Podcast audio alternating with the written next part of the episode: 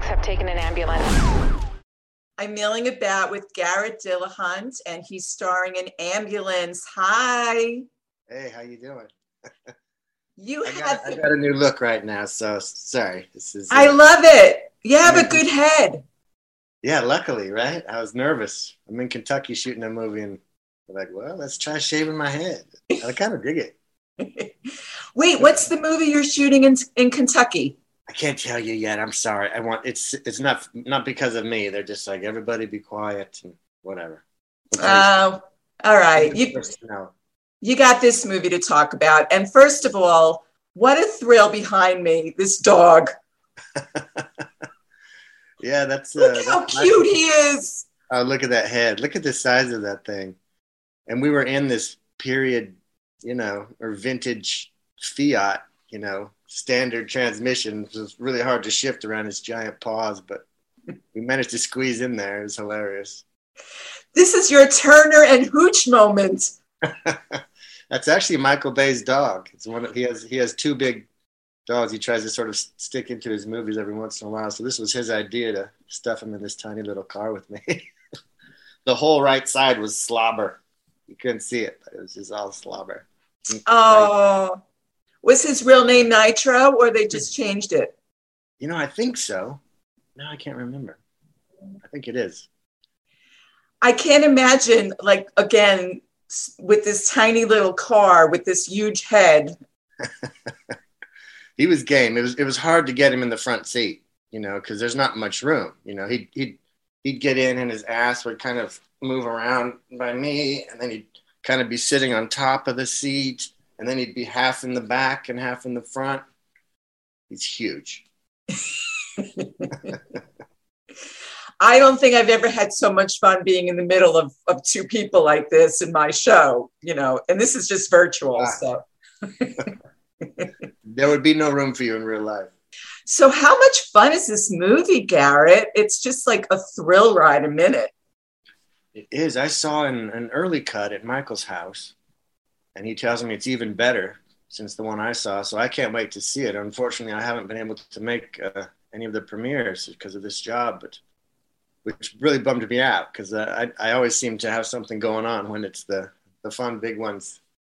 But I'm real proud of it, and I'm not surprised people are responding positively to it. I think we did a real good job, and I'm real happy to be a part of it. Yeah, and of course there are all these little nuggets, like throwbacks to his movies. Do you know what I'm talking about?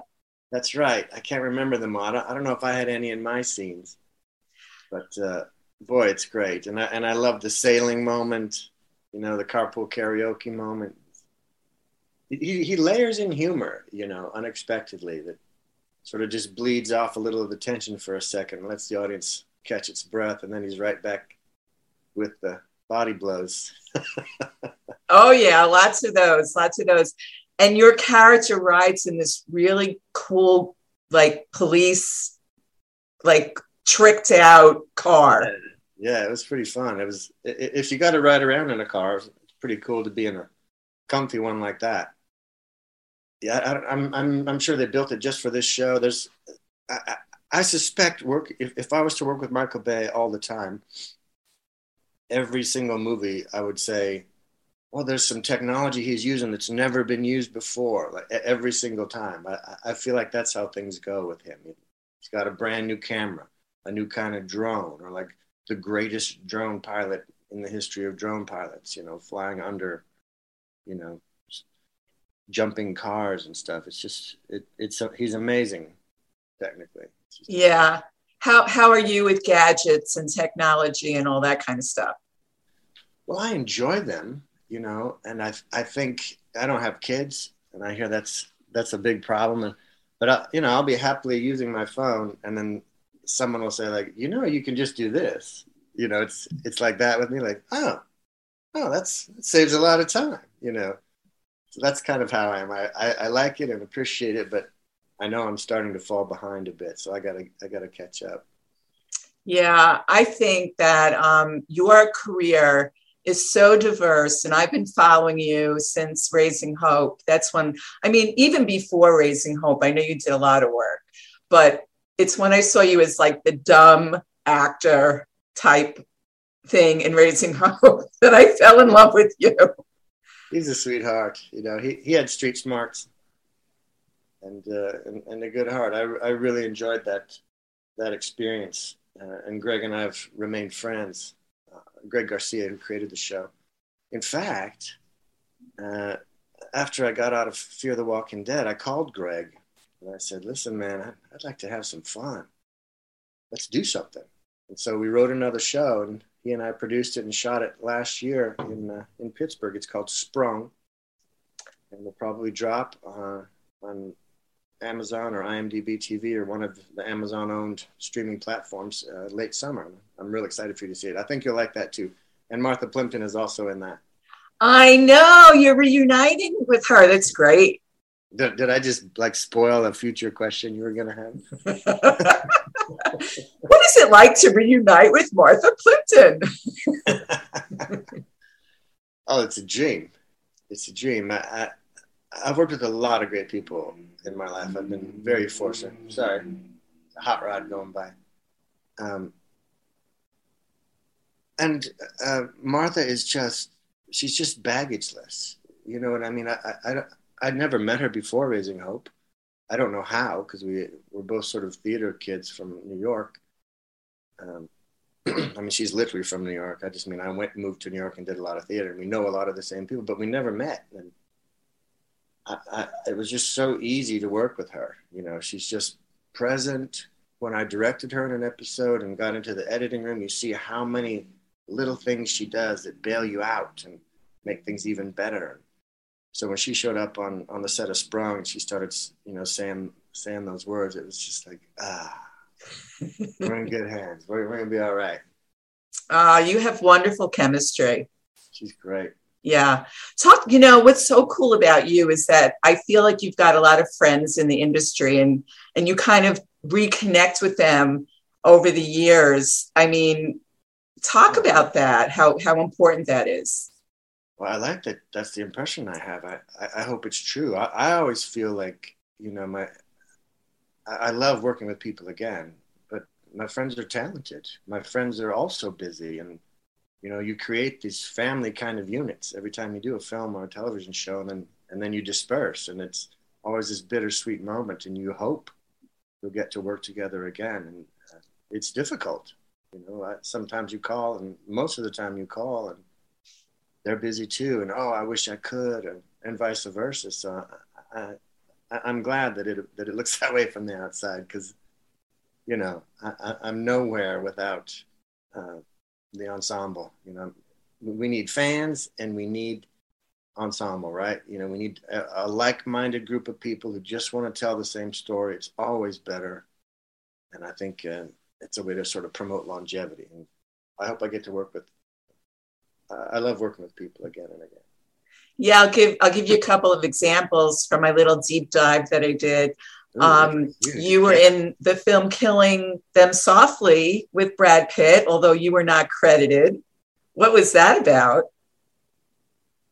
Well, I had worked for Plan B several times before. I really liked Brad on Jesse James, on Assassination of Jesse James. And it was the same director and obviously the same star and producing company there. I was in New Orleans shooting Looper. Remember that film? And they were shooting Killing Them Softly at the same time. And they had an idea for just this one scene. And they're like, do you have a minute? So I drove, you know, after I was done filming my day, I drove over there to shoot a scene. And I don't think it ended up getting in the movie. That's why I'm uncredited. So sometimes I'm surprised those things show up. And I'm surprised when people ask questions about it. It's always these weird ones. You're like, So that's what that was. It was a favor for friends. You know, it's kind of a similar situation with Blonde coming up. You know, I'd worked for, it's again, Andrew Dominik directing, who I'm a big fan of and I really admire. And over the years, I'd done a few, you know, readings with actresses looking for his Marilyn. He really searched for a long time. Saw a lot of people, and when he would screen test them, I'd come in and read all the other parts, because I like being a part of that stuff. And then I had worked with Ana de Armas on this film called Sergio, who shot in Jordan and Thailand. she's just a marvelous human being. I really like her a lot. I feel very brotherly towards her, and I'm excited for all her success. She is so... yeah, she's so great. She's so scary. She was so scary in that. Remember that Ben Affleck movie? She terrified me in that film. I haven't seen that one, but I saw her in Bond. Wasn't she a great agent? I think gorgeous. She should be in, like, have her own spin-off series of movies about that. She did great. But anyway, you know, he called me when I was in Jordan. I said, "What do you think of Ana de Armas, mate?" You know, and I was like, "Oh, she's marvelous." And he was thinking about her, this Cuban actress, you know, to finally be his Marilyn. So I screen tested with her when we got back to LA. And he put me in just a tiny little part. I don't mind doing that. I like sort of, you know, just showing up and not telling anybody and having a good couple days with my friends. So. Well, speaking of tiny little parts, you've done this before too. So you went out for the assassination of Jesse James for like a big role. And then you settled for the smaller role, right? Is that true? Well, it was. I was cast in a different role. I was cast as Charlie Ford, which was my sort of biggest film role to date. But I had shot a pilot earlier in the year that initially they said wasn't going to go, and then all of a sudden they decided to pick it up at the last minute. So to my heartbreak, I was no longer available for the length of the shoot of Jesse James, so that they found a different role for me to play. But I do that. I'm a workaholic, and sometimes it doesn't pay. Sometimes you need to say no to things. You know, you take jobs because you think, "Whoa, am I ever going to work again?" And yeah, you will. You know, you need to start picking your projects a little better. But you know, I was nervous. I think it was right after Deadwood, and I took the first job that came along and was happy it wasn't picked up, and then all of a sudden it was. What Any other embarrassing moments from my past you'd like to bring up? Yes. You want to talk about movies I'm in? What was the TV role that you were doing that you had to give up the big role for? Well, now I feel like I've dissed it, and now you want me to name it. But it was a short-lived series. And it was fine. It was called Book of Daniel. I played Jesus Christ, but you know, it didn't last long because people were angry about it. They didn't even know what it was about, and they were angry about it. And we lost all advertisers by the end of the first episode, I think. So it lasted just the length of my shoot on Jesse James. I would fly back and forth between the two, and I was like, should have just played the other part. But Sam Rockwell stepped in to take over on Jesse James, and he's so fantastic in it. You know, I watch the movie now. I can't even imagine myself in it. Oh, that's interesting. He's so good. I mean, it's Sam Rockwell. I know. Sam Rockwell doing us a favor. You know what I mean? Pretty great. And talk about Deadwood. My second favorite person on the planet is Timothy Olyphant, who actually, I was his very first interview ever. Oh, wow. I know his brother really well from the music business, and, you know, he's just a great guy. So you've worked with him a bunch of times. Well, I guess Deadwood and Justified, right? Is there anything there? So twice. But I like him. I like him a lot. Yeah, Deadwood was an amazing experience. We're all still very... connected from that experience. You know, I can't speak for Tim but it gave a lot of us careers. You know, I feel like it gave me one. You know, I was busy and I was working. I'd been working for a while, but I hadn't done much television at that point. And David, you know, there's just no better writer. There just isn't. And in a way, he ruined us. I was talking with Tim about this when we shot the Deadwood movie years later. Because we've all kind of tried to turn every job we've had then into the same experience, which is unfair and also impossible, you know.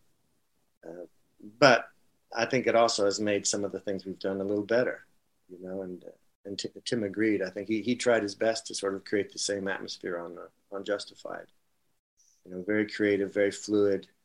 You know, taking cues from the surroundings you're in on the day to tinker with the scene and make it even more interesting and plausible. David's a master at that. And, you know, it's the only job I've had where we would go on our days off to just watch. You know, I've never had that before on another show where you just sort of, I just want to go hang out because, you know, magic is happening over here. It's what we always thought acting was going to be like, or the movie business, or, you know, it's this cyclical creativity on set. It's just so much fun and so rewarding. Yeah. Now, you went to New York University, got your MFA. Yeah. Mm-hmm. So now looking back on that, what do you think that's done for your career? Acting school is a weird thing. You know, I loved it. I had almost no experience when I went there. I started acting, I thought, quite late. I took my first acting class in my last year of college, you know, just sort of as a lark. I was terrified because I'm a pretty shy person. And to my surprise, I loved it. I just loved it. And I felt like, oh, this is what I want to do. And now I'm out. Thought, I just don't know what I'm doing. You know, I need some more training. So I auditioned for a bunch of schools. I didn't have a lot of money at the time. So I like five of us crammed into this tiny Datsun B210 and drove to San Francisco where they were holding auditions. And I just crashed any school that would see me. Like, I'm sorry, I don't have the entrance, you know, the application fee, but I got monologues, you know. And so a lot of schools wouldn't let me in, you know, understandably. A lot of other kids there managed to find the fees, and that's fair, you know, but NYU was among the 3 or 4 that did, and I got into a few of those, and I chose NYU because I'd never been east of Montana. That was it. Thank God I chose them, because, you know, it's a very you know, a lot of people came to see your shows. Yeah. You know, some of us had agents before we were out of school, which was a real relief. You know, it was a real weight off your shoulders. So for me, it did a lot. You know, it gave me a place to practice. It kind of had a family waiting for me in a very strange city to this small town kid, you know. I mean, I was in New York. It was overwhelming at first. So I loved it, and I still have, you know, friends from my class to this day, and I'm still in touch with some of my old teachers who are still around, and I'm very grateful to them. There's quite a few amazing actors came out of there. So, who is in your graduating class? You might know Maren Hinkle. She plays the mom on Marvelous Mrs. Maisel. Oh yeah. I interviewed her in her apartment, and we made chocolate together. Oh, how funny! Yeah, back great. In the day, she's great. We're still very close. Yeah, that's great. So where did you live when you went to NYU? Did you live in the city or all over the place? I probably couldn't have lived some of the places I live now, but I started out flopping with some friend in Park Slope just for a month or two, and then I got a place in Jersey City with a few of my classmates. And then I lived in the East Village. I lived on the Bowery. You know, it was one of those things for me. There was a few days I didn't have a place because there was a year I would just doing sort of house sitting. You see how it's going, right? It's not like I could sleep the poor or something, but, you know, NYU was a bit out of my reach. So I was fortunate to get an assistantship, they called. I was like the janitor, the janitor student. I'd show up before everybody else and mop the floors and set out chairs for the day or build risers for the shows or something. And I got tuition for that and a little stipend. You know, I don't know where that came from. My parents were very hardworking people. And they did a real good job of making me feel like, you know, I could always find a way, even if it was out. I never felt like, maybe I had a little chip on my shoulder about it. It's like, well, I'm going to go there anyway. I'll show you. I was that kind of kid. Silly. But I enjoyed it a lot. And there was a few days that I didn't have like I would go from house sit to house sit, but sometimes there'd be a day or two between them. So I'd have to just find some place. And I slept in like under a stairwell, like in the next place I was gonna live, because I didn't know where else to go. And I was so tired. So I just slept on these boxes under the stairwell. And I heard the guy leave. this apartment I was going to take care of, you know, and I just laid there for a while. Then I went upstairs and immediately went to bed. But it was so fun. And like, I have such a romantic memory of it, you know, just having this dream, this thing that was so strong I wanted to do. Nothing would stop me, and nothing was depressing. It was exciting. In a lot of ways, I miss that naive enthusiasm, you know, because you just feel like nothing will stop me. I think that's why you're such a good actor, because you really need it. I mean, I have this philosophy about acting. I feel like you have to need it in order to do it. You can't just want it. You know what I mean? Maybe so. I think you also have to love people. That's getting harder and harder to do these days. You know, you really have to want to tell a story that, you know, there's so many stories we see and that so many of us can relate to, and you forget that, you know, just how diverse experiences are in this world, you know. And there's, you know, people can relate to Captain Monroe on a lot of levels. Like, oh, I'd like to work for this guy. You know, he was out walking his dog and the bank robbery happened. Here he is. He's obviously a Trojans fan. You know, he's a mellow guy. He's just one of the guys with his men, but he's hard nosed but fair, whatever. You know, and people recognize that. They're like, I know someone like that, or I know someone like Bert, or my family was like the Chances. You know, we didn't have a lot of money, but there was a lot of love. You know, I think it's important for us in my business to remember, you know, who we're working for in a lot of ways. You know, this can't exist in a vacuum, and, you know, and not to underestimate that, you know, identifiable quantity that is humanity. And it's important for people to identify. It's made me calmer. You know what I mean? I feel calmer on screen, on set. It comes with experience too. You know, I feel really at home on a set, and I know how to help, and I know how to be creative, and I can change things on the fly. But I think you got to love people. Yeah. Yeah. Speaking of loving people, I want to hear this story about how you met your wife. Oh, all right. Yeah. Yeah. Sorry. My wife is a wonderful actress named Michelle Hurd. She's currently on Star Trek Picard. That little show. Yeah, that little show with incredibly talented people on it. And she's killing it. Her character's name is Rafi. And, you know, it's one of the... It's exciting to see because, you know, I've always known what Michelle can do. You know, she's always been capable of more than she's been given. And she's been given quite a lot. But she's been given a real complex character with this one. And she's just killing it. You know, she's just... destroying it, and the fans again are really identifying with that character. You know, she struggles. She's not perfect. She struggles with addictions. She struggles with her emotions and her anger, and, you know, she seems like a human being who's functioning in this very, you know, demanding situation. But we met long ago. I was, I don't know, 96 maybe, and we both auditioned for the same play. It was the last play ever done at a place called Circle Rep in New York. Oh, yeah. Remember them? Yeah. They did a ton of amazing stuff. A lot of Lanford Wilson plays, you know, got their launch there.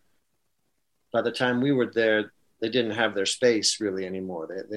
Their theater was on like a floor of an office building. They didn't have their own theater anymore. So it was kind of this small black box. And it was a play called 900 Oneonta, a sort of exploded Tennessee Williams Southern Gothic thing, and we played lovers in that. You know, I was some alcoholic, you know, heir apparent to this plantation, and she was my prostitute girlfriend. So there was just enraging my family because I was bringing her in, and she ends up owning the whole joint. But yeah, first day of rehearsal, it's a good cast. John Cryer's in it, Missy Pyle, and a lot of great people. I'm talking with Missy, and I'd never met Michelle before. And she came in. It's a hot day in New York. She came in on her rollerblades. I love her already. Back in the day, she was always rollerblading. And it was hot. And she was wearing, like, you know, tiny shorts and like a tube top. And so on her blades, she was like 9 feet tall, golden, you know, and bronze and like, you know, super fit and friendly and just a smile from ear to ear. And I you know, she rollerbladed in. I was just like, because I looked ridiculous. I was like, oh no, she's going to be so upset that she's going to have to kiss me in this thing. I look like an idiot, you know, my high water pants, my black shoes and white socks. What was I thinking? So that's what I was thinking. I could barely get a word out, and I turned back to keep speaking with Missy. So she thought I was just some racist asshole.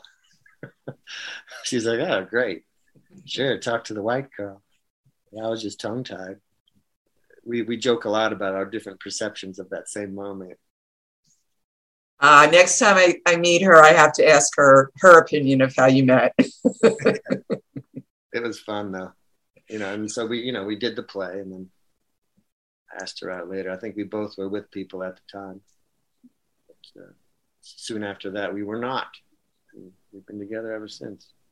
So you worked together in Leap Years.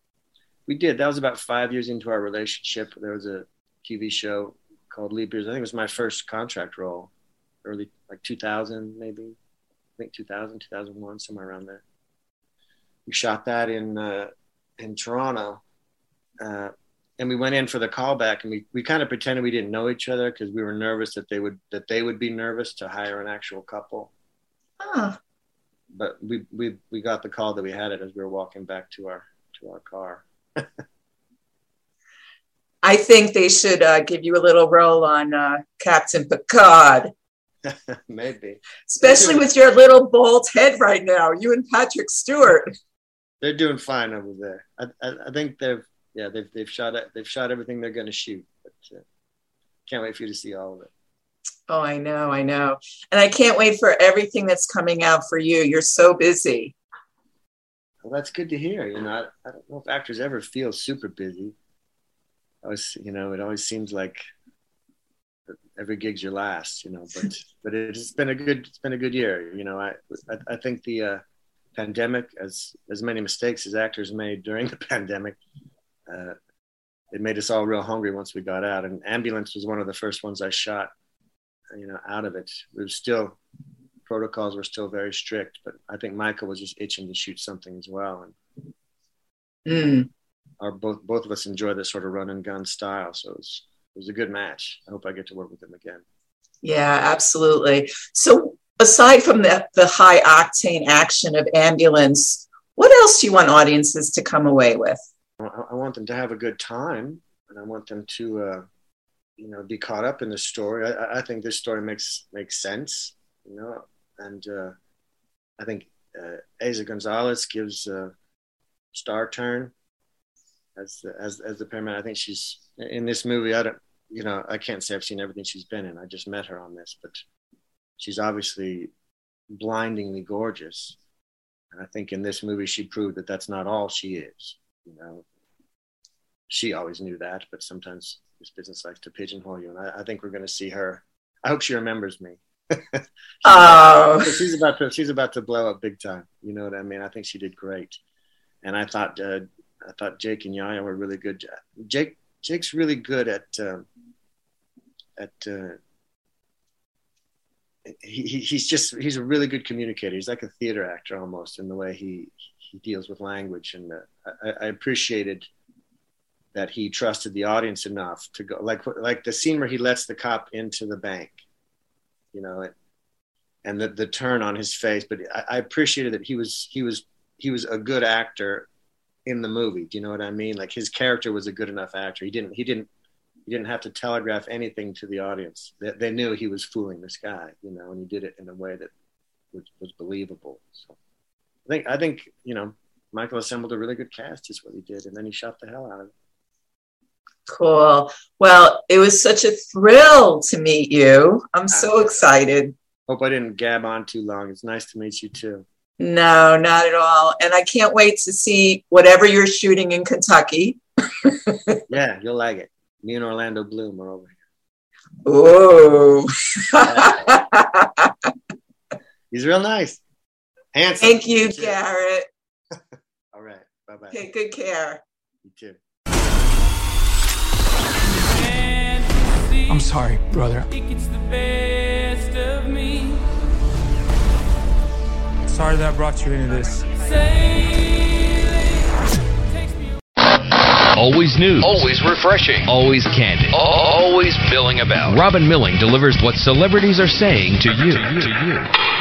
Hey guys, it is Ryan. I'm not sure if you know this about me, but I'm a bit of a fun fanatic when I can. I like to work, but I like fun too. It's a thing. And now the truth is out there. I can tell you about my favorite place to have fun. Chumba Casino. They have hundreds of social casino style games to choose from with new games released each week. You can play for free anytime, anywhere. And each day brings a new chance to collect daily bonuses. So join me in the fun. Sign up now at ChumbaCasino.com. No purchase necessary. VGW Group. Void where prohibited by law. See terms and conditions. 18+.